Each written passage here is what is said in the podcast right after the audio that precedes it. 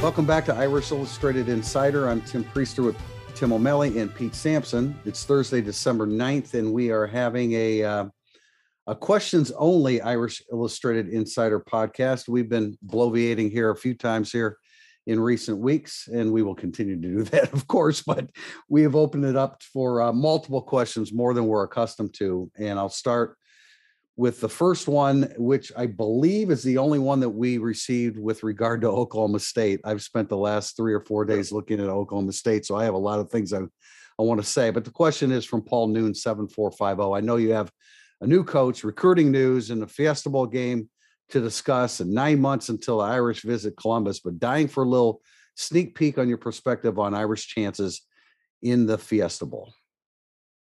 I think I touched on it a little last time, noting that if Brian Kelly just remained, this is not a reflection of Brian Kelly, but if everything was just equal, I would be very concerned about Notre Dame's offensive line, uh, their overall level of motivation after being left out, and the matchup itself. Uh, I think they get a big boost from Marcus Freeman. But anytime you see a defense, anytime you have a rush defense that a lot, you see a single digit in the touchdowns and double digit in rushing yards allowed, you know they can stop the run.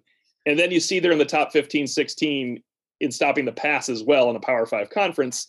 I know the Big 12 is not as good offensively as usual this year. Some things flipped, but you have to be concerned about that. And then if you start looking at it's been a long time, but Notre Dame played good defenses and they did not fare well. So this is the ultimate test for is the offensive line better or is the offensive line any good?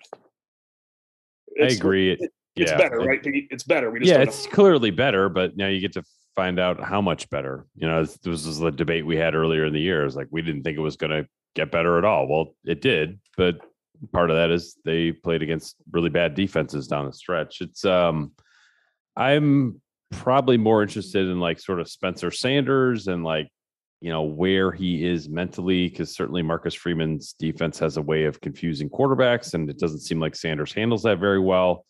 Um I get the sense that uh you know that that is an area where Notre Dame can have some success because um, certainly Oklahoma State is look. I, they put a 55 on Kansas, 63 on coachless TCU, and you know for the rest of the year they were sort of like a high 20s offense um, in terms of scoring. So it, I don't. It's not a game where a Notre Dame goes into this thinking like, well, you got to score 38 to beat Oklahoma State. You could, you may right. be able to beat Oklahoma State in the teens. Um, so how do you play complementary football where you don't you don't try to like overextend yourself offensively with Jack Coan and look, Joe Alt is still a freshman. Um, this offensive line is still good-ish, not great. Um, yeah, I don't think you go into this with a game plan of like you're going to rely on that. No, you, you rely on your defense to stop them and then hope you do enough offensively, which is not like Notre Dame hasn't had to have that mindset really over the last month. Yeah, I, you know, I, I have watched the bulk of seven game, their last seven games, I believe, and it. I mean, it's a good football team. Mike Gundy's done a great job there. I think it's 16 bowls in 17 years, which you know I realize a lot of those are middle of the road bowls, but he's at Oklahoma State in, in the Big 12, and he, you know, at worst they're six and six, and they're really good this year. Now, not having Jim Knowles or Jim Knowles, the yeah. defensive coordinator, being compromised for the Fiesta Bowl is a huge advantage for Notre Dame, a big negative for Oklahoma State.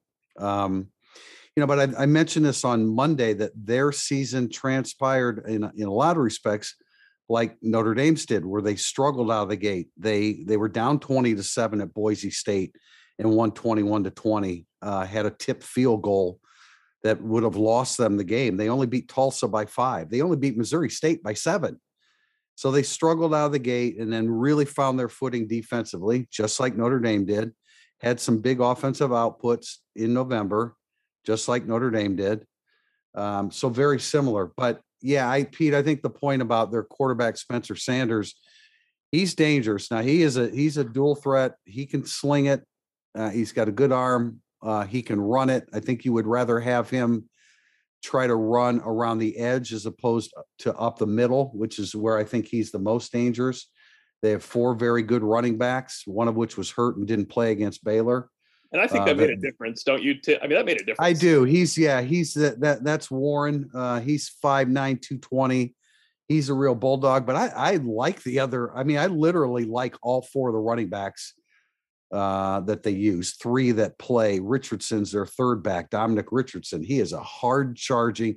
Their running backs run really hard. Their offensive line is a corn-fed Oklahoma state of Oklahoma offensive line. You know, I think they're they're solid. I don't think it's great, but they're solid. You know, they do an interesting thing. They use their backs a lot in pass protection. I mean, a lot.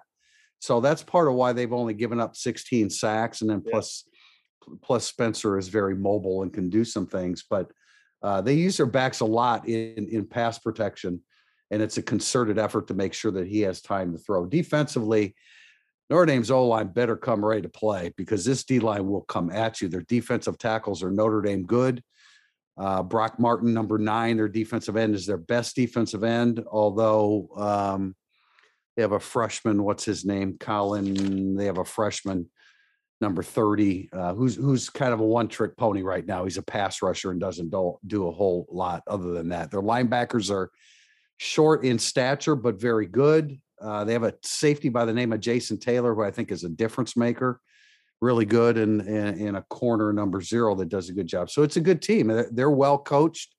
If Notre Dame doesn't play a good football game and, and Oklahoma State does, Notre Dame will lose this game. When that when the line opened at two and a half, and I think Tim, it's still at that. Yeah. I thought, you know, maybe three and a half, four, four and a half. But then after watching them for the last few days, you know, I, I agree with it. It's a very evenly matched game. It's a good matchup. Notre Dame's offensive line better come ready to play because this is without a doubt the best defense Notre Dame has faced since October 3rd, which means when they play, when they play them, when they play Oklahoma State, it will have been three months since- since they played a defense as good as this one. So I think it's worth noting, especially Pete mentioned Sanders, and you mentioned 16 sacks allowed. It's probably the best offensive line they've faced since then, right? I mean, Notre Dame, if you take a quick look, yes, six North of- Carolina, six of 30, six of the bottom 30 in sacks allowed, Notre Dame went against six of those bottom 30. That's half the season. Now, yeah, Notre Dame got sacks against them. That pushes you back a little bit. This it's not chicken and the egg, but it, it, Notre Dame contributed to that because sometimes they would go out and get four or five sacks. yeah. It, it's not the same against Oklahoma. no no doubt. I think Virginia, we never really saw what kind of offensive line Yeah. Virginia had because they were so compromised at quarterback. But yeah, no, no doubt about it. No, no doubt. And um, you know, I mean, this is a challenge. Jeff Quinn probably not certain about his future with Notre Dame and where he's going and those things. Um, it's not a great situation for Notre Dame's offensive line to be in with the uncertainty because that's a that's a good front. It's a really good front, including their tackles. Their tackles, I don't know that they go as deep as Notre Dame, but their tackles are as good as Notre Dame's tackles. We can switch now to more questions that don't involve Oklahoma State. BLK Spurn, outside of the Manti Teo situation, was last week the longest, craziest week you've ever covered?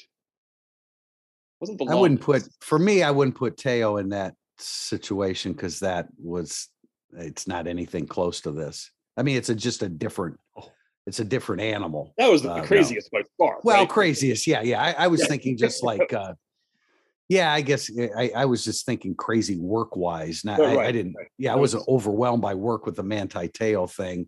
This is this is different. You, you'll. I mean, we've talked about it. Um, Tim, you weren't with us then, but Pete was, and and you know when Brian Kelly was named, I, I can remember being extremely ill during that time. Number one, but number two, we called that two weeks before he was hired. So although it was intense and assistant coaches and the demand to know, um, that was pretty crazy.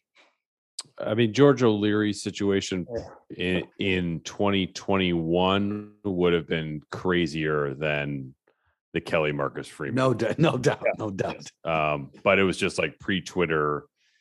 Uh, internet was not quite as Right, right. uh, nonstop as it is now. So, uh, I have but I mean, perspective for- Manti Teo, Manti Teo will forever be number one. Yes, Um, that was impossible. please, like, I do not want anything to even approach it. Um, once you get Dr. Phil involved, like, I'm out.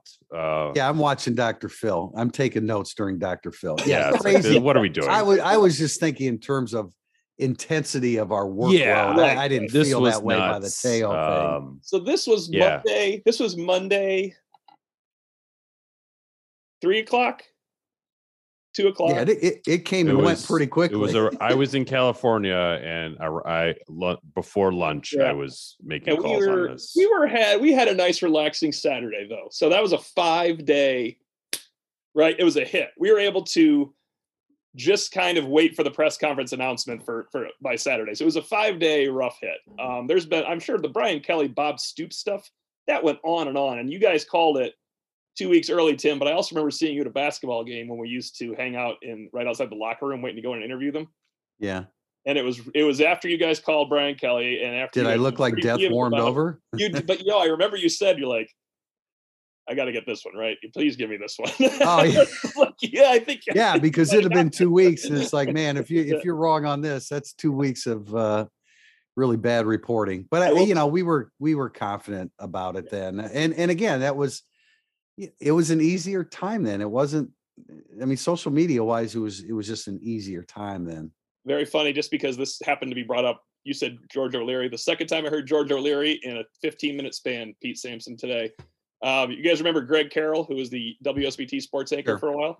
Mhm. He came over to help me move my dining room table for the Christmas tree, and uh, he mentioned George O'Leary when we were. He was like, "That was the worst week of my life, the George O'Leary thing." So there you go. You're you were you were right, Pete Sampson, for that one of the worst ones. Club Fred 90 had Brian Kelly left at the end of the 2020 season, who would be Notre Dame's head coach today? Hmm. It would not be Clark Lea, is what they're getting at. If that's No, part of the I mean, que- certainly wouldn't be question. certainly wouldn't be Marcus Freeman. No, Um, really not Mark Freeman. I mean, it'd probably Okay, be it- Luke Fickell, right? It'd be think so, Fickell and. Freeman would be his DC. Yeah, I think Freeman would be the head coach at Cincinnati. Yeah, you're right. You're right. That's a good point. right, Of course. it probably would be Fickell. um, Matt Campbell, I think, game came back into focus at the beginning of this year, right? Trying to think of 2020. I think Notre Dame eliminated Matt Campbell for a full calendar year after the 2019. Yeah, but then they came back and won the Fiesta Bowl. So right. So that was that's a possibility then, right there. Yeah. That would be the Yeah, interesting question. Question from CMU Pens fan. It appears from the outside that Jack Swarbrick and Father Jenkins knew Brian Kelly was seriously considering a change of scenery. While that may never, while they may never admit that publicly, and while it'd be very difficult to do, were they glad to make the change given all that was happening? Mm, I, I I don't think I would go that far. Um, I think presented with the opportunity to make a change, they weren't like they were ready to make it. Um, but I don't I don't get the sense that Jack Swarbrick was like, would this guy just get out of here already? Um, I don't, you know, look, they did they have a great relationship? No. Um, but I don't I don't think anyone was in a hurry to like, hey, you know what? 54 wins. Like, let's can we just move on to something else? Like that, I don't think there was that vibe. I think one of you brought up a good point last time. It was either I, I'm sorry, I don't remember which one said it that um, Jack Swarbrick's probably moment of of real revelation or truthfulness was when he said, "I was relieved Brian Kelly didn't ask me to match anything. He was just moving on." Yeah. I think it was Tim. It was just one of those feelings of like, "Oh man, you're leaving? Okay, well, you're leaving. I got you." Because it was one of those and things he- where you're like, no, no, don't go. uh, Five, three, four years ago, you know, it was more like, all right, I respect that. Yeah. Well, when he says that he that he was pleased that he didn't, you know, I mean, he didn't force a negotiation. That tells you everything. He used the word restlessness. Now, Brian Kelly has since said, since he's been at LSU, that that wasn't the case. But I don't, I don't believe him. There's a lot of things now that we don't believe that that that he said, even more so now than than before. I, I mean, you wouldn't. You wouldn't just- just jump at this if there wasn't a level. Of course, there was a level of restlessness. He wanted the facility uh, uh, upgrades. There's no doubt about that. Um, that that was a that was a big part of it. I feel like I professionally took a hit. You guys ever? You guys pretty good with VCRs back in the day? Were able to like take things from one VCR to the other. Yeah. It's a unique skill, right? That you don't need anymore. Me? Well, I I was able to speak Kelly for 12 straight years, and now I have a skill set in my life that is totally irrelevant to my professional career. I, I don't need to speak Kelly anymore. Well, give give me an example. Of being able to speak Kelly when he Yeah. says something, I go, he doesn't mean that at all. That's not what he's. Saying. Oh, talking okay. Well, I- Yeah. Exactly what he's saying, and that's not it. He's lying to you Yeah. right now. Yeah. But day to day with a high ankle. Okay, we'll see you next month. Yeah, exactly. Yeah, that's And- and- and- to tell you and to be and to be fair and realistic, I mean, there are times where coaches have to lie. There are times where Oh, Jack yeah. Swarbrick has to lie. I, I mean, it's just, you know, I mean, it's just the the nature of the beast with with press conferences and you know everybody Speaking Kelly clinging is to. all about lies. It's about knowing when he's just kind of, you know, trying to tell you something that a player can't play. That happens a Right. lot too. Yeah, Yeah. yeah, and, and I mean, get to get back to CMU Pens fans' question. I mean, I, I, I it was something that Jack Swarbrick and Notre Dame always anticipated, but the timetable has just moved up. And when the timetable w- was moved up with Marcus Freeman sitting in their lap, it didn't take long to to get a solution to the the problem. So it worked out for Brian Kelly. He's a billionaire and and well, maybe not quite that. Not much, a but, billionaire. um, Not- not a yeah, billionaire, but- billionaire, but uh, it's still early. Uh, yeah, you know, so it, it worked out, and and certainly Notre Dame is ready to to. They were ready to turn the page at that point, and I, and I agree that it was just like, oh wow, this is challenging, and he probably lost a lot of sleep over Swarbrick. That is over one night, but then he had a solution by the next day. Next from the Free Dirt, let's assume Mike Elston is the next defensive coordinator. What do we know about his philosophy? Should we be worried about a step back if Marcus Freeman is thus hands off? Should we be worried since Elston was passed over multiple times by Kelly? Well, his philosophy will be Marcus Freeman's philosophy. That's Marcus Freeman's the head coach. Yeah, I mean, the same way Luke Fickell impressed upon a different situation because Marcus Freeman was a first-time defensive coordinator, but the same way that Luke Fickell impressed upon him what defense they were going to run, it, it, it would be a similar thing. Now, Mike Elston's been around a lot longer. Um, I think that you know, as far as the the schemes and the games that they do up front, um, Marcus Freeman probably still gives him authority to do most of that, but you know, this is it's not going to be like Marcus Freeman standing on sideline saying, "Oh, what the hell is Mike Elston going to call next?" And we don't know whether Mike Elston's going to be the defensive coordinator. I suspect not, but um, it would be, and whoever is hired as a defensive coordinator will be running Marcus Freeman's defense. I agree with all that. If it was Elston, I think that you factor in, okay, the last five years, what have you been doing? You've been learning from Mike Elko and Clark Lea and Marcus Freeman. Um, I think that, you know, even Marcus Freeman got here and wasn't running what he was running last year. I mean, it, he was, it was kind of a mashup. So I would think Elston would be prepared to do that. Um, but I, I don't have much of a sense at all for where Marcus wants to go with with his first DC. Well, th- it's not going to be a decision made until January. So that seems to be a hint that it's somebody involved in an important game still to be played. I, you know, I don't know that for sure, but um, yeah, I don't know. And and clearly there are people within Marcus Freeman's purview and background that he's thinking, you know, linebacker coach slash defensive coordinator. I would think. I would think. And we all know that we all know that Nick Lezynski is ready to be a linebackers coach at Notre Dame. I don't think there's any doubt about that. He's been coaching the linebackers, but um, you know, for him, I would like that. But uh I think that there's probably somebody out there that that Freeman has in mind that still has some important football to be coached elsewhere. I do like one part of this question. Should you be worried about Freeman being less hands on? I think for the bowl game, you should be.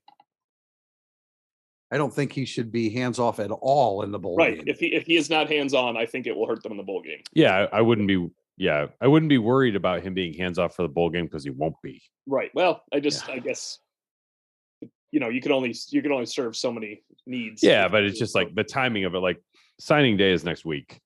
Yeah. and then he can be somewhat hands off with recruiting and just like, okay, we're doing the ball game. Like, that it's a dead Yes. period at that point. Yeah. So And then, different. and then the rest of the question was, should we be worried since Elston was passed over multiple times by Kelly? Well, I mean, it's, you know, it's, it's a factor. He doesn't have experience. You have a you have a first-time head coach and the potential for a first-time defensive coordinator with an offensive coordinator going into his third year, but I don't think that that's a, a, a real concern anymore, uh, despite Tommy Rees's age. He's going in the right direction, but, uh, yeah, you know, some multiple things to have a concern about. Question from old Chuck of old chunk of coal. What specific innovations did Matt Balis bring to Notre Dame's strength and conditioning program? I thought of this question while watching the Irish bludgeon Stanford in a way that I would not have expected 10 years ago. Any details would be appreciated about Coach Matt Balis. I think his tenure, I'm trying to place everything has included the use of the GPS technology, right? It did not precede him with Longo. Am I being unfair to Longo? I can't recall. No, I think that's I think that's correct. At least not to the extent that they're using it now. Yeah. Right. Um, I think the so the monitoring of all that with force velocity, heart rate variability, knowing instead of saying like he has a really good work volume, they know you have a really good work volume because of that, or they know you have a poor work volume, or you shouldn't be playing extra snaps. I don't. I think that used to be more of along the lines of he's tough, he can do it, he can play more snaps. And nowadays with that, they're like, well, you know what? Actually, he gets a lot worse. It's kind of like a pitcher in Major League Baseball that they Yeah. have a annoying pitch count. There's there's almost not a snap count, but they kind of know. I think because of that technology. Yeah. Pete, what do you know about this? That's all part of it. You know, Jake Flint, uh, who's now off to LSU with Brian Kelly, was sort of was more the science guy uh, in that group, a bit, you know, self-taught and like you watched him during practice, he'd be over there with a laptop monitoring like real-time exertion rates for the players. So I think that's yeah, getting away from like the just go until you puke, like you're Yeah. soft, like that kind of stuff. Um, it's not for as old school a voice as Matt Balis has, like your traditional strength coach. I don't think that they have like that old school vibe anymore. I don't at Um, all. In fact, I think that's just his voice, Pete. I think Yeah. you make a great point. I mean, we talked to him during COVID. I talked to him last summer, and he he just talked about how everything for him has been an evolution. Like if he went back to when he was doing this in 2004, none of this that he does now was going on in 2004. Like he has totally adapted with the times. That is a great point by you that it's not an old school strength coach in that way because he is 100% like welcome, open to any cutting edge Yeah. thing. You said Jake, But like brings it in. one, yeah, I mean, one of the things like the velocity of the lifts is not Yeah. something that I think 10 years ago anybody was concerned about. But now it's like, you know, it's kind of how quickly can you exert force against the ground opposed to how much force can you exert against the ground. So there's a different focus on what a good lift looks like now versus how it was 10 years ago. Well, and that, and that and that's probably not Balis's doing that. Those are other people outside. But I mean, I think that obviously it makes sense. Y- you know, it's everything is done in fast motion playing football. So why wouldn't you train Right. at least to some extent? Maybe not all the time because you're you're building just power and strength, but velocity al- along with it certainly comes into play. And I also think that I mean, there's just a he has a way about him. There's a mindset he's tough on them. I mean, you've heard the players talk about th- their conditioning that it's it's Oh, it's yeah. a shock to the system for the freshmen to come in, but that's that's probably the case most places. But I think he's got a great mindset. I think that he is equally uh, tough and encouraging at the same time, which again is a modern day approach to coaching college athletes. Brian Kelly mentioned, not to belabor this too much, but I like the Balis conversation actually. Brian Kelly mentioned a, a lot when the mid year comes in, it's a shock to their system. So I kind of followed up on that with Balis. He's like, Yeah, Nick McLeod's one of our better workers in the last two years, but when Nick McLeod came in, it was a shock to the system. Like, Right. I just right. think it's not that others places are far, far behind. I just think Balis has some unique methods that really stress you mentally too. Um, because remember, like Isaiah Pryor came in and Ben Skowronek came in and they were like the top two scorers. So it's not only that you're coming from somewhere else in the in the point system, but I, I think Balis is able to talk about that. He's like, yeah, it, it's just a different thing. Some guys adapt, some don't. Um, and eventually you adapt. Otherwise you, you fall way behind. Question from TK Browns 84. A lot is being said and written about Marcus Freeman's ability as a recruiter. How is Tommy Rees as a recruiter? How about compared to Chip Long as a recruiter? Is he as good as Chip Long? And for those that haven't heard, Chip Long is now the new offensive coordinator at Georgia Tech. So Notre Dame will be seeing him down the road as long as he's uh, still a yellow jacket. I would, you know, Tommy Rees, I think is a good recruiter. Um, I wouldn't put him at the Chip Long or Marcus Freeman levels, but I think he does. He does a good job. Like I think he's the job that they're doing on, you know, with quarterbacks in 23 and you know the recruitment of Carnell Tate, like even helping out with the CJ Williams, Amorion Walker, Tobias Merriweather, depending on how those things shake out. Like he does a good job. Um, you know, I, I think ultimately Notre Dame is going to get Billy Schrauth from Wisconsin without the offensive line coach being much of a value add for Notre Dame. Um, so it, that comes down to the offensive coordinator. So uh, yeah, I think he's uh I think he's a good recruiter. Um, I think Chip Long was is a great recruiter. Um, and I guess we'll sort of see where where Marcus Freeman shakes out, but certainly there's a he may be better than great. How do you improve, do you think, as a recruiter? Because clearly Tommy Rees, as a good recruiter, would have a new goal of being a great recruiter, right? I don't know. just I mean, let your, well, you gotta let your personality out. And I think that he's done that. Uh, I would say one way you could improve as a recruiter is your head coach is a good recruiter. That's what I was thinking. Like clearly he has a new mandate to be a better recruiter than he's ever been because they're Yeah. all supposed to be charged. Well, with no, it. I, I'm I'm saying like forget the mandate. Your head coach has your back in recruiting. Well, yeah, that's So that's line- that is that is different than what it was before. Yeah. And So- I, I mean, wouldn't you agree that, I mean, I think Tommy Rees has worked hard at this. I don't think that it comes really naturally for him to schmooze and woo 16, 17 year He's a no kids to come play BS football. guy. Like his Yeah, personality is exactly. not putting up with that crap.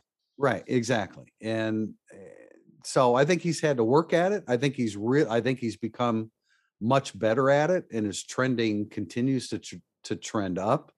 But the point that you're making about Marcus Freeman as a recruiter, I mean, I- you know, you there were a lot of times that assistant coaches in Notre Dame felt like they were getting no help and no support from Brian Kelly in the recruiting department. I mean, Maybe that that pop wild. that was that was constant. That was constant, right? I, be, I believe that you could have read a story on the Athletic about that in in January that then Notre Dame got a little uh, a little little up in arms about. Yeah, well, why? Because it was accurate. That Yeah. yes, I remember that happening, and uh, and you were correct, sir. Uh. Question from Nat Troy Thomas: When will this offense take the next step? It's been pretty basic thus far. I just kind of wanted to read that so Tim could respond right away. I knew you did. I'll, I'll I knew you interject did. here and then uh, he can now that I've interjected, Tim, why don't you you begin this one? Well, I mean, how is it basic? That's just that's not true. It's just not true. I mean, you're you want Kyren Williams to get 15 to 20 handoffs every game, right? How would you like them to go about handing him the football? Should he I mean, should he stand on his head and hand it to him or or there's nothing there's nothing basic about Notre Dame's offense. That's my answer. Uh, then to me, the next step is you have some killers on the outside. Um, you don't just have one Kevin Austin who flashes in and out. You have uh, a Justin Ross and a Tee Higgins. You have a Devonta Smith and a Henry Ruggs. Like you, you Tobias have Merriweather and a CJ Williams. you have multiple guys on the outside who make it happen. Um, they have not had that since Golden Tate and Michael Floyd. This is this a good time to bring up the Pete Sampson text to me during the uh, Jaylen Waddle freshman year? Jaylen Waddle Jaylen Waddle catches a pass in the SEC championship game and goes 67 yards untouched. He looked like Rocket Ismail running. And Pete texts me, that's their Michael Young because he was a fourth receiver on the team. And I thought, yeah, it's a bit of an issue right there. But that is right. You do have the old joke on Irish Illustrated about both. Who do you get? You get both. Getting both helps take an offense to a next level. Well, it's like Right. think about like the BCS games that we covered. Uh, ML, I don't know if you were at the Fiesta Bowl in 05 or the I was Sugar there, Bowl but in not in that capacity. Yeah. Okay, so uh Ohio State was, I think it was Santonio Holmes, Ted Ginn, and Anthony Gonzalez were their starting receivers. They were all first round picks. And the next year, I think it was Jarvis Landry and Dwayne Bowe, with Brandon LaFell being like an anonymous fourth Wow. receiver that they had. I mean, it like Notre Dame just doesn't have that. Um, I think Troy Aikman's quote is like, you're only as good as your number three receiver in terms of your pass game. Well, if you apply that sentiment to Notre Dame's pass game, it explains a lot. Um, they haven't had dynamism at all three spots in a long time. In, in the you answered it correctly when it, it it's about skill position athletes because if you remember the Alabama game last year, and I'm not sure I realized it exactly while I was watching it in person, but then rewatching it on uh, on tape, um, Notre Dame was able to match up physically with Alabama. Athletically, they couldn't match up with Alabama, and that's why they got blitzed right out of the right out of the gate and um, and, it happened the way it did. So that's the next step. Tommy Rees is doing fine with his basic offense. Question from Edgewood Abraham in today's name, image, likeness landscape. What is stopping Notre Dame from getting Kyren Williams, Kevin Austin, Isaiah Foskey NIL deals that would give them good money in the short term so they could jump up around the NFL draft the following year and earn more long term. I mean, I believe the NCAA rules are stopping Notre Dame from doing that, but those opportunities are out there. Um, it's probably a better question for like people who are representing those three players. How can they make that happen? Um, because I would think that there are people around Notre Dame that would be willing to facilitate some of that stuff. Kyren Williams would be a pretty marketable name, image, and likeness. Yeah. Yeah. Right. I mean, he's represented by Drew Rosenhaus. Yeah, that's that's a really that's a feasible one. Um, Michael Mayer, I couldn't gauge if he really wasn't interested in it at all, or if he was putting it on the back burner to focus on his season, or if he was told to put it on the back burner. But that was questions we asked him in uh, in August camp. Uh, his answer was he has absolutely no interest in it yet. That that day will come. Maybe that day is coming when he's going to his junior year, his last year, and I think that would It- make a lot of sense. I talked to his family about that during the season, and yeah, they were getting blown up all year. And Yeah. the vibe, what they said was just like, "We'll talk to you in January on this." Yeah, it makes total sense. It's a good way for a true sophomore to go about something at Notre Dame too. Well, it's concern. I mean, I think it's concerning because the spirit of NIL is not for the school to find ways for the uh, per se for the you know the school to go out and and find ways for them to make money. It was for the individual to be able to um you know make it happen for him. I, I think it's i think we're in a dangerous time. I know that when was it byu that gave out the nil to walk-ons? That that was viewed by notre dame as not in the spirit of the intent of nil so it's concerning and people will continue to push the envelope. The thing with texas i'm not sure i completely understand uh, you know i'm talking about the offensive Yeah. lineman uh, you know part of that is tied into um, charitable acts, which which is a great thing, of course, but people are going to push the envelope more and more to to get money for players, and it's it's going to go beyond the spirit of NIL, and I don't know who the hell's going to legislate that because the NCAA can't legislate anything much anymore. Yeah, it's just, I mean, I think it's similar money to what was there before. It's just on the books now. You know, it's, I, Yeah. Hopefully most fans don't look at this like, oh my goodness, the players are getting money now. Like, yeah, that, that, that's been going on for a while, guys. Pete almost clutched his Peach almost fake clutch pearls there, but he Yep. pulled away for the last moment. M. Lindbergh is the next great push after facilities going to be admittance of more undergrad transfers. Feels like we have one hand time behind our back in that regard with the rise of the portal and the amount of quality talent leaving teams. Or will Swarbrick see which way the winds are blowing and move this portion of the agenda to a priority within the Oof. administration? This is a this is a tough one. This is a sticky one that's going to cause problems for Notre Dame because you know undergrads that wouldn't have been wouldn't have made it in academically out of high school Notre Dame's going to fall behind in this area in the short term. Brian Kelly just said it a few weeks ago about, hey, Notre Dame's route is grad transfer, not as much undergrads, but with you, what you see going on in the portal and across the country, this is going to be a problem for Notre Dame. I, I mean, a minor problem. I, I always feel like it'd be more of an inconvenience than a problem. Like, because you you would even reference like players that couldn't get it in Notre Dame out of high school. Like, well, why would you then let them in as a transfer? You know, what I know. mean? I'm Like, just saying. I'm saying saying that. problem on the field. I'm saying there's going to be a shortfall for Notre Dame compared to other schools when it comes I- to you know- undergrad transfers. certainly Notre Dame will have fewer undergrad transfers, but I think they will lose fewer guys to the portal as well. So it's like they'll have less space to backfill True, the but way you're that not like inserting. Michigan, what what did Michigan? I don't know how many. Did Michigan State have like twenty grad or twenty transfers in this year? Like yeah. Well, that was a my- good deal for them, but they had twenty guys leave too. But it's less infusement of what is considered to be an upgrade in talent. Sure. Yeah. You have to do better in recruiting um in terms of targeting. Like I think the grad transfer route was makes sense for Notre Dame. I understand why like Notre Dame can sort of get behind that philosophically. Um, but it was the receiver at Alabama is it is it Jameson Williams, the kid who came from Ohio State? Like That- you're you're probably not going to get that one. Um, but you know, it's like if a guy was going to go from Ohio State to Alabama, is like he's really coming to Notre Dame in the first place? Like, even if you could take him, Well, or like, for example, excuse me, Tip, let me just throw this in. Sonny Styles is now going to reclassify and hey, he's That- coming to college next year. That's that- that's a tricky what- one. Like, I, don't- I like I don't know how Notre Dame could get its arms around that situation. I think to Pete's point back, and the- you guys are kind of complimenting each other's points without meaning to. Pete, you're saying that like it's not a problem for Notre Dame because it's the problem already exists. They can't get those guys in, so it's not an additional problem. Where Tim is saying, yeah, they can't get those guys in, but now that guy can go from Michigan to Alabama, Right. or or from LSU and Alabama and Georgia to Ohio State when they're playing a two season series with Ohio State. And then those guys, they're tra- they're going between talent is going between elite talent is going between teams Notre Dame has to beat to win a playoff game or to get to a playoff game.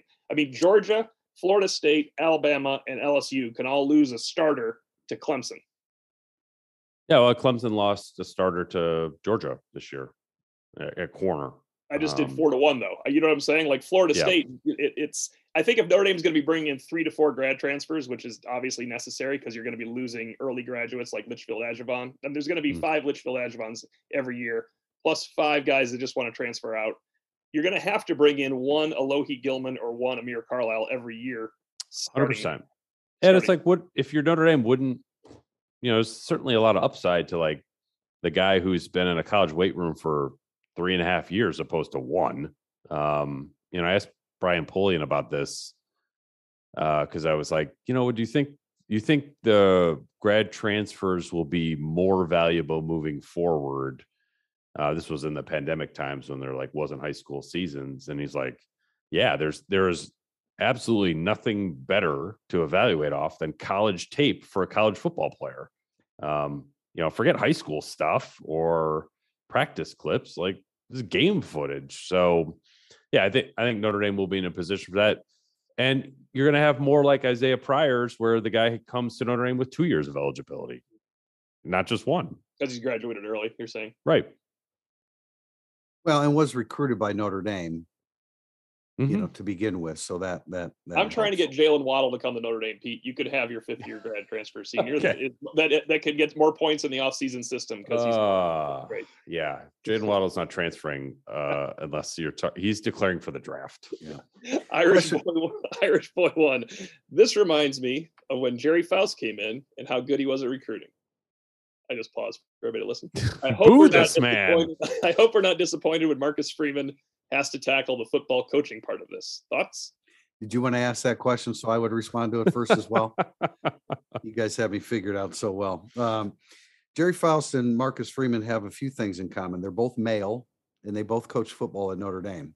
From Ohio, be- right? And they're okay. They're there. I'm sure There you there's a go, bunch of Pete. See? My point. Mhm. Yeah, My- guys, getting carried away now.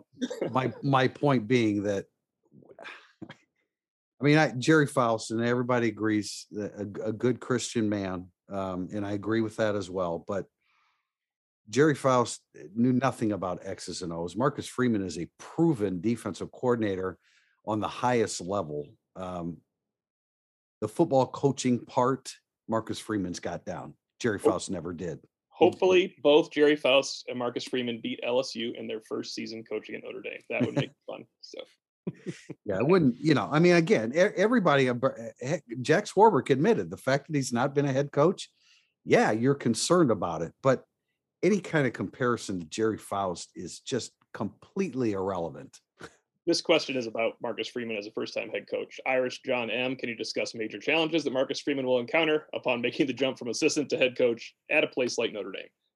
Since this is a comparison some are making, are these similar or different to those faced by Bob Davie? How so? Uh, let me tie in, you know what, now that I think about it, let me tie in. This is also a question from uh, Maninti Maninti, which was, was anyone else a little taken aback by Freeman's response to the question about what type of offense he will have? He seemed almost entirely deferential to Tommy Rees. Is that just a compliment to Rees, or should we be concerned about the head coach that didn't have a clearly defined offensive approach?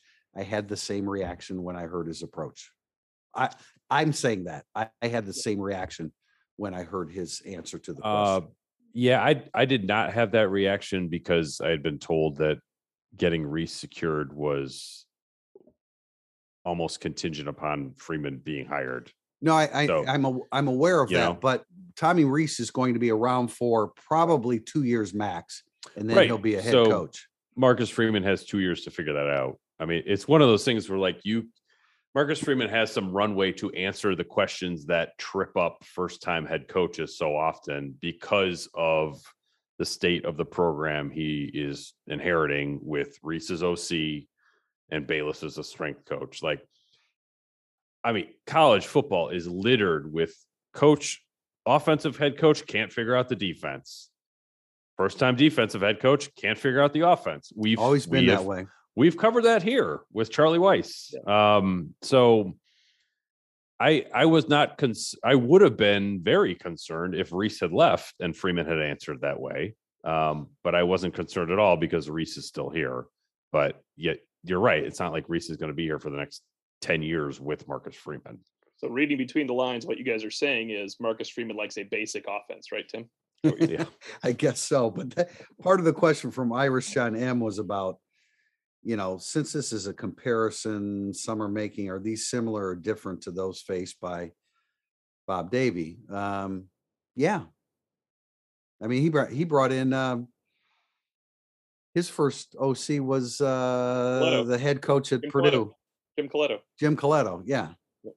Which never, I never like my offensive line coach to be the offensive coordinator. I- don't, Especially now. yeah, I I, mean, that that's a just, thing. man, that, that, that doesn't, that doesn't work really well. So, used to work for Brian Kelly uh, at, at. before he yeah, got to Notre Prior Dame. to Notre Dame, yeah, it did. But of course, again, that was Brian Kelly being the ultimate decision maker, right? I I'm much more concerned, not concerned, but like interested, curious, leery of like, all right, um, how do you manage the clock? When do you go for it on fourth down? Do you know what are you prepared for all the weird moments in a college football game that you don't expect to happen? Um, snapping a ball over your punter's head for an intentional safety. Like, how do you field onside kicks? I mean, that that kind of stuff to me is way more like he's going to have to figure this stuff out on the fly than how do you run a practice? I'm pretty sure you can run a practice. Right. Um, He'll be a better game day coach in 2024, right? right. Yeah. He's It he is is. going to be learning on the job, and we're all going to be watching it. Like that's a that's just the Notre Dame signed up for that reality. But it was, uh, you know, like BK had his list of Yeah, 70 things, yeah, you know, yeah. that they always, that, you know, over the course of his career, he kept adding to that list. I mean, he, he- Marcus Freeman has access to that list or had access to that list. And then a lot of people been asking about, you know, analysts and are they going to get somebody with head coaching experience and, you know, offensive coordinating experience. And I, I'm sure all of those things are on the table. I don't have any names right now. I don't know if you do, Pete or Tim, but you know, I'm sure all of those things are on the table. There are a million moving parts with a football program, and they can't all be answered between now and the bowl game. And so you continue to work on that um, and gather that list. But yeah, of course, you have to make, you can have that list and you can practice that list, but when the game's on the line and millions of people are watching, you now have to make a decision and you have to make it in split second fashion. And, uh, you know, what I would hope is something that didn't happen with Brian Kelly when he decides to go for two when he's up by uh what was it 11 against 11. Northwestern Yes. yeah The only That- math where you don't ever go for two. Right that he has enough trust in his assistant coaches and his his coordinators that here's a okay if i could bear with me for a second. When i coached in high school i didn't want everybody to tell me what i wanted to hear. I wanted to know when you thought i was wrong. That's that why would i not want to hear when you think that i'm wrong? I want you to prevent me from making a bad decision. And i and i didn't think that that ever happened with bk and that shouldn't happen with with Marcus Freeman because hopefully he's open-minded enough to say, "Hey guys, I want to know when you think that I'm making that uh, that my decision might not be correct for this situation." Yeah, well, I mean, even just I would say like the Virginia game this year, where you know when they called timeout, they were going to kick a field goal, and then Brian Kelly like re I was like, well, right? I no, asked him about let- that on Monday. The yeah, Monday let's go for it.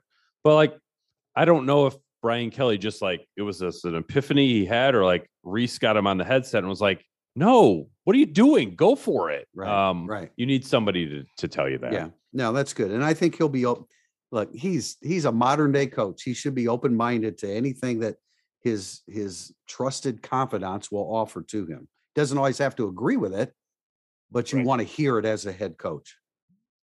Next from Jim Bob Cooter five. Were there any surprise head coaching candidates you were hearing about leading up to the Freeman hiring? And that name makes me laugh almost every time. I don't know. We kind of talked about this off the air. I don't, ha- I, I'm not aware of any candidates, you know, like, oh, wow. I didn't, I didn't expect him. It, uh, it was written that there were eight candidates. Uh, and again, we talked about this off the air. It never got to eight. There were, there weren't discussions with eight different candidates. There wasn't time for that. I'm sure there were eight originally and it was whittled down to three or two in a, in a, in a very quick fashion. Yeah, I, I don't know names of this one, but like I don't. Maybe Swarbrick would reveal this now. Like I want to know who the other two finalists were with Brian Kelly back in 2010 or 20 or 2009, I should say. Um, I don't even have the answer on that one. So, you know, look, agents will return your call immediately if you're Jack Swarbrick in that instance. So that's that's what where the candidate list comes from, I would say. Be whacked. related- Tim, you got anything there? No, I was going to say somewhat related to this next one. We're still on staff.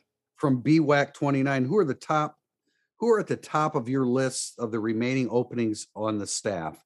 As far as I can tell, that would be defensive coordinator, linebackers, wide receivers, offensive line, special teams. I started a thread on this yesterday, the controversial thread, because I didn't name who was going to fill all of these spots. What? Uh, Why don't you know things that Marcus Freeman doesn't know? Right, Tim? exactly. I need to be one step ahead of Marcus Freeman's decision making about his staff as he tries to wrap up a recruiting process and then prepares for a bowl game. And, you know, that those things really are secondary. Now, special teams, do we have a question about this?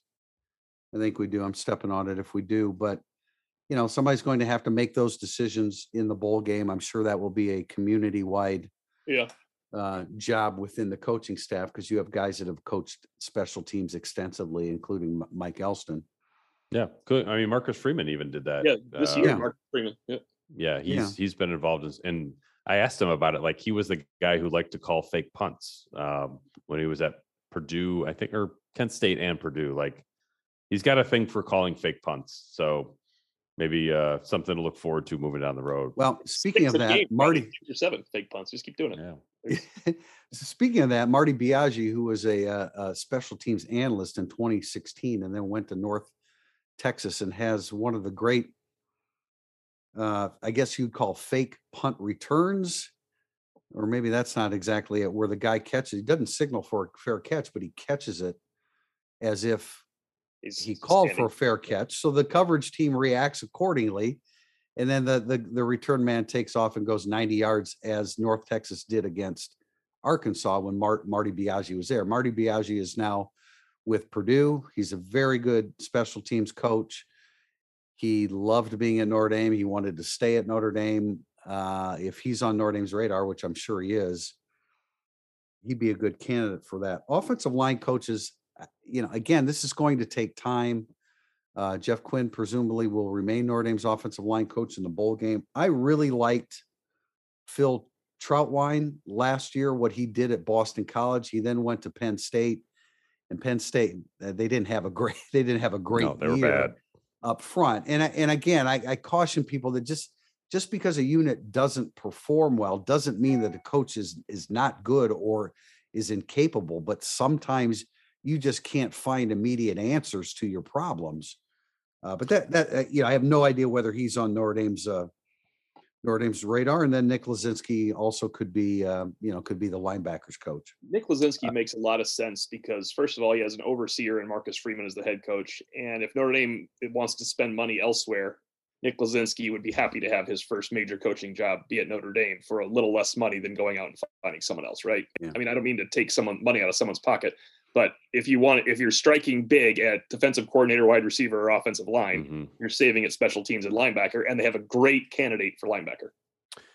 Right. I mean, I Kerry Coombs is somebody that I I think I would love for Notre Dame to take a look at. Um, you know, he's could be like you know your Bill Lewis type, um, your Bob Elliott type for Marcus Freeman.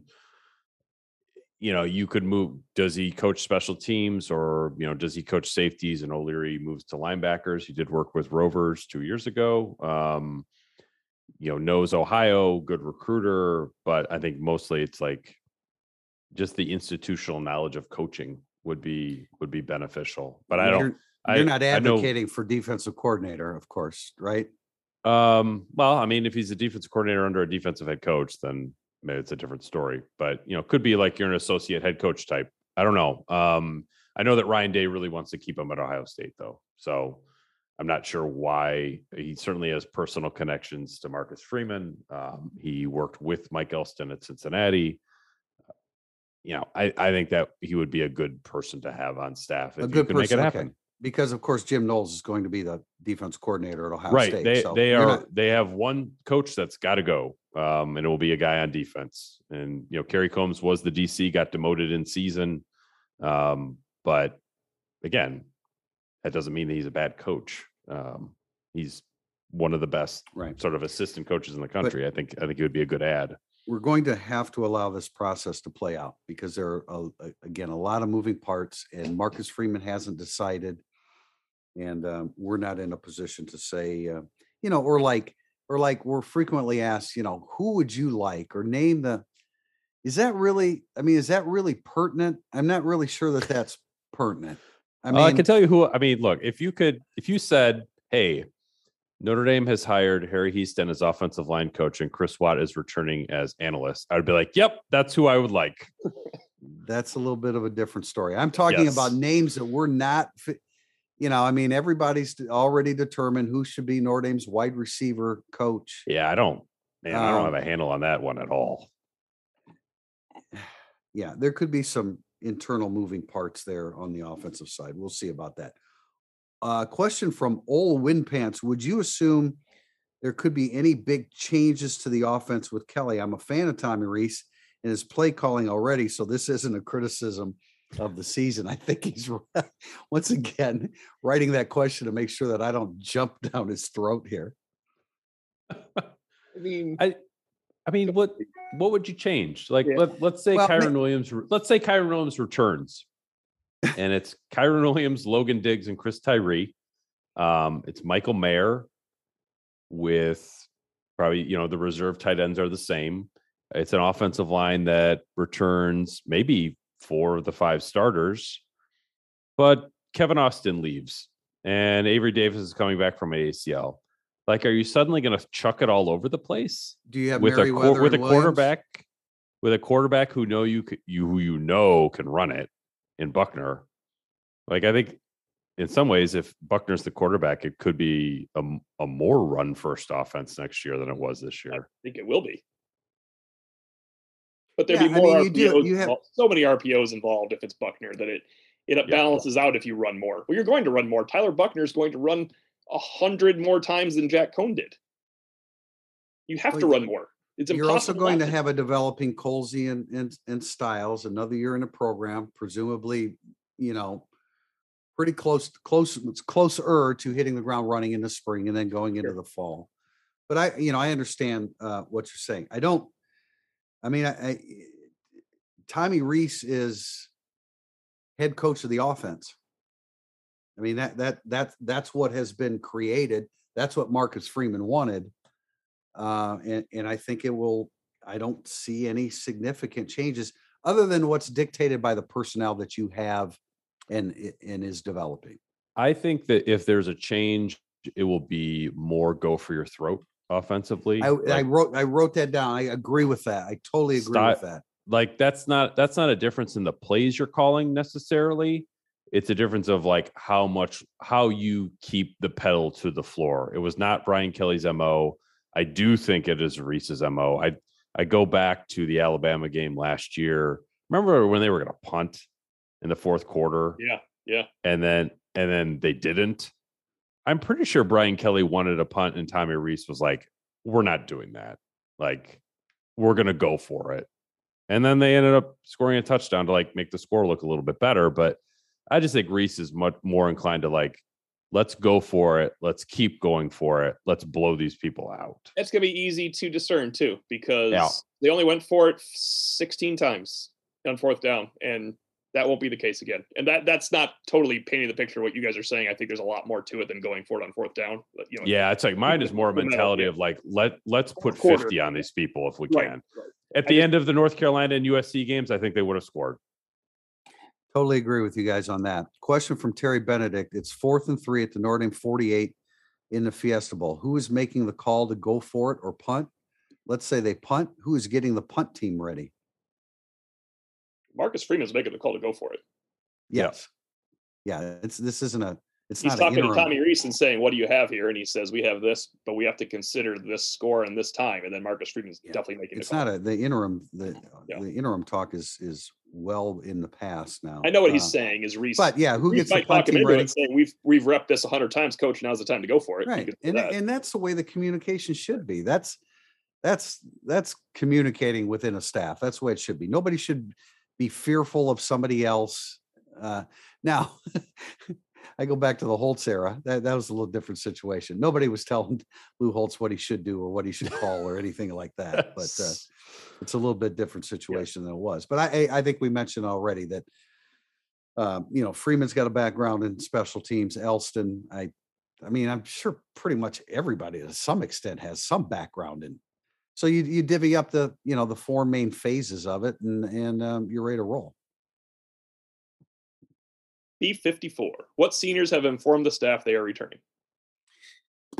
If we knew what seniors have informed the staff that are returning, we would you would already know that B54. um, and and we don't at this point. And I took a shot in Monday musings at all the possibilities. Okay, B, yeah, B, I mean B54S, and I answered B54 directly using Beef's handle. So that should okay. be enough for Beef this week. Yeah, I mean, you know, we've gone over who we think will return, and and have. Uh, let's see, Marcus Freeman. We knew Marcus Freeman was head coach Friday. It's now Thursday. In that six days, have there been conversations with seniors and and Marcus Freeman? I would imagine so. Um, you know, Jarrett Patterson, Josh Lugg, evaluations come back next week to our best of our knowledge, right? We were told Tim. Do we know the date of that? No, I know, thought we there... heard it. I thought we heard in November that it was around December 15th, but okay. that was okay. I was, I was but... yeah, I think it's you know, for that stuff, Dane Brugler does all of our draft stuff over at the Athletic, and today he came out with like sort of his position rankings. I I think he does a good job, not because I work with him. I just think he does a good job. Um, but he had Kyren Williams as the fourth best available running back. Uh, Kevin Austin was not in the top 15 at his position. Uh, among interior offensive linemen, Jarrett Patterson was 15th. Uh, among edge rushers, Isaiah Foskey was 11th. Um, so if those if those rankings were what NFL people think, I would think that Foskey and Patterson should definitely come back and then Kyren Williams would have a decision to make that, you know, could be could be a good one either way. And Kevin Austin, obviously. Yeah, Kevin Austin would return based on not being on that list entirely. I mean, Kevin Austin should re- the only reason Kevin Austin wouldn't return is because he wants to leave Notre Dame after making it. Well, then he should grad transfer. Right. No, I don't exactly. know if I ever ended up saying that after yeah. I, my outburst a few weeks ago, but then he should then he should grad transfer. I encourage him to do that. Don't go, don't turn pro. That you're not ready for that. Right. But if you if you don't if you're not happy at Notre Dame, then go somewhere else and play for a fifth year, and you'll be a hell of a lot more ready for for the NFL. Uh, the the uh, 2022 schedule came out the other day. The the exact order of it, uh, and Kay Beasley wants to know what our thoughts are on the 2022 schedule. We like the trips. Yeah, love the trips. It's unique schedule to uh, begin with Ohio State, end with USC, have Clemson mixed in with four non-power five teams. It's a strange world. You wrote a piece the other day, yeah. Tim. I thought that was good. You just gave us food for thought and some fodder about about each one of them. When you got to UNLV, you said it just this is this seems like one too many like- non-power five teams. all of a sudden you're like in late you're later in the year you're like well who are they playing this week this doesn't make a lot of sense for Notre Dame UNLV's that that's awfully late for a team like that. uh, it for, is. for the for the rhythm of Notre Dame schedules, generally speaking. right right it's just I mean you know what Marcus Freeman saved the home opener of 2021 by becoming the new head coach because there'd be about 17 people there for the Marshall game if Brian Kelly came back Yeah, especially at 0 and 1. Is- Uh, now there'll be a nice this is Marcus Freeman's first home game it's his third game but his first home game S- Someone Yeah. someone brought up could the UNLV game be moved to week zero in advance of Ohio State, and then you would have two buys because the buy right now is between Yeah. games four and five, which is at North Carolina and Vegas. BYU in Las Vegas. That would probably uh, It would be a make great lot move. of sense. it would be a great move and UNLV would be all for it I would think because that gets them on TV that everybody's watching Yeah. zero Yeah, that's a good creating point. two creating two bye weeks would uh would be good would be good uh just to a quick rundown for those that haven't seen it right now they open at ohio state then it's marshall then it's Cal both of those at home Ugh, then they travel to north carolina then the bye week then it's byu in vegas stanford at home un unlv at home at syracuse although that isn't uh, necessarily going to be at Syracuse. It could be somewhere in New York. You'll be making that trip by yourself there, O'Malley. Uh, Clemson at Clemson at home. Uh, at Navy is in Baltimore. You will also be making that trip alone, O'Malley. And then it's uh, Boston College with Phil Jurkovec. We can only hope that he's healthy, and it's a a big build up to that, and then finishing at USC. What could go got- I wrong with BC on senior day and Phil Jurkovec, right? What could go wrong? That's right. um, I got a question about in my mailbag. Like five years from now, it looks like Notre Dame's regressed. What what happened? Um, and the first thing that came to mind was the schedule. The schedule happened. Brian Kelly played 13 games against top 10 teams in 12 years. It's reasonable to think that Marcus Freeman will face 10 top 10 teams in his first four years. So, you know, one, Oklahoma State is a top 10 team. Ohio State's going to be a top 10 team both times they play them. Clemson, probably a top 10 team both times they play them. Texas A&M, considering they're going to finish number one in recruiting three years from now, probably a top 10 team. Uh, and then you've got USC, who is no longer Clay Helton USC, it's Lincoln Riley USC. That doesn't even get into the postseason games that you're probably going to play against Yeah. top 10 teams. So, Great point. you know, if we're sitting here and it's like Marcus Freeman went 42 and 10 in his first four years, that's a regression from no, it's not.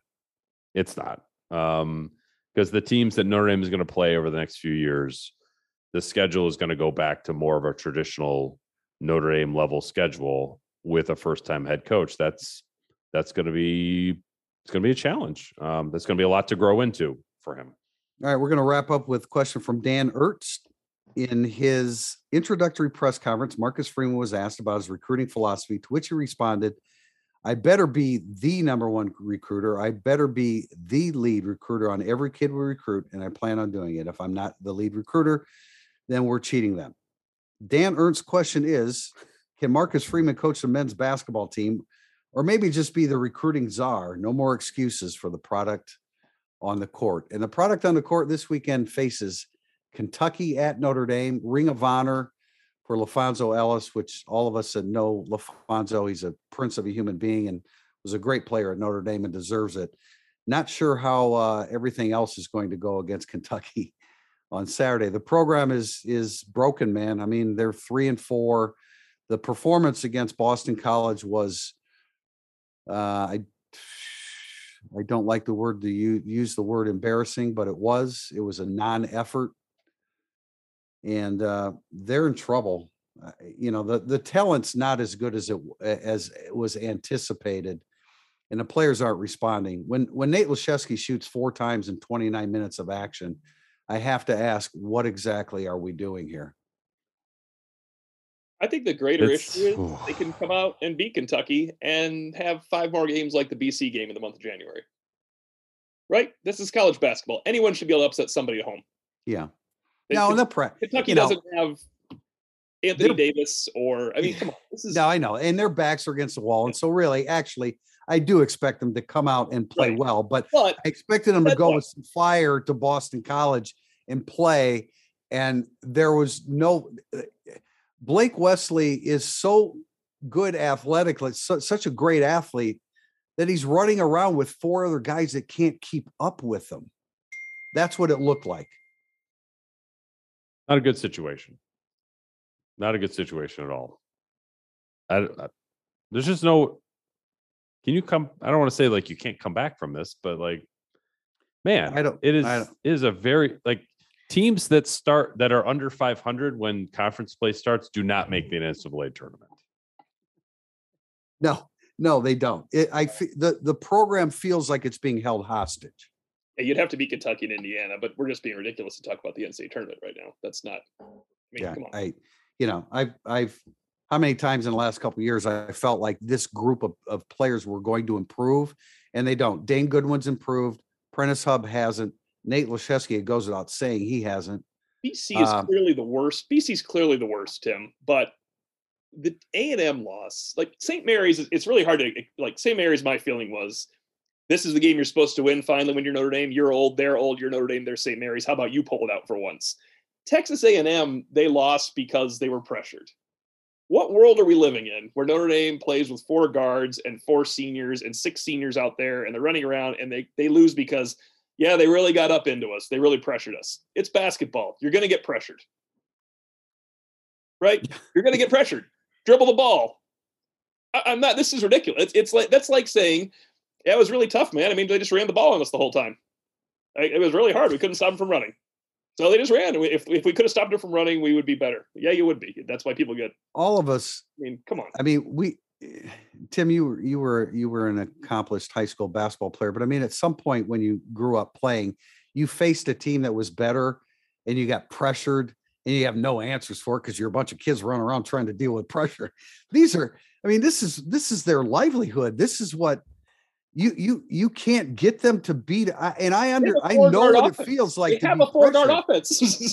it's like you have a four guard I- offense. Once A and M started pressuring them, the game was over, and it was just like turnover after turnover, after, and and just a lack of cohesion. It's it's bad. The program feels like it's being held hostage right now, and they need to change that feeling. and we were wrong. I thought they would be. I mean, I didn't think they'd be awesome record right now. I thought they'd be better than this. You figure, you figure, you get through IU, Kentucky, BC, and those three games at two losses.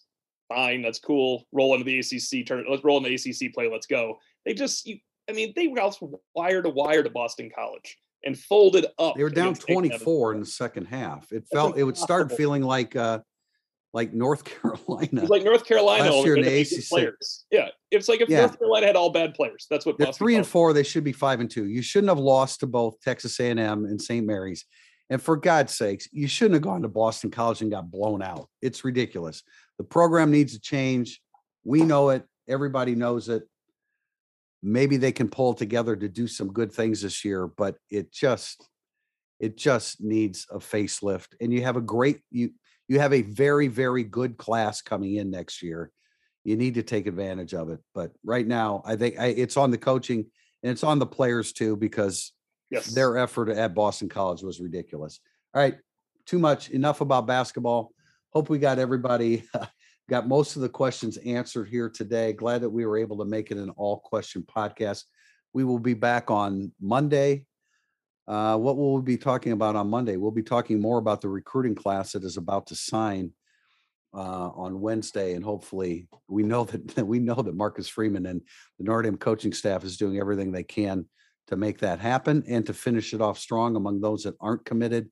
I think on Wednesday, in most cases, if not all, Notre Dame's going to uh, going to sign the class that we expect them to sign. So we appreciate you joining us for Irish Illustrated Insider. Until next week, Tim Prister, Tim O'Malley, Pete Sampson. Thanks for joining us.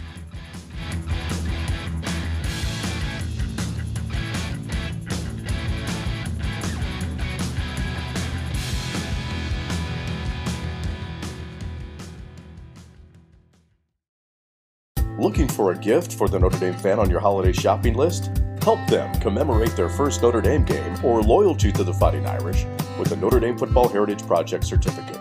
Your donation, $5 minimum, will help the Ara Parseghian Medical Research Fund and the Notre Dame Gallivan Journalism Program. Visit ndcertificate.com to learn more.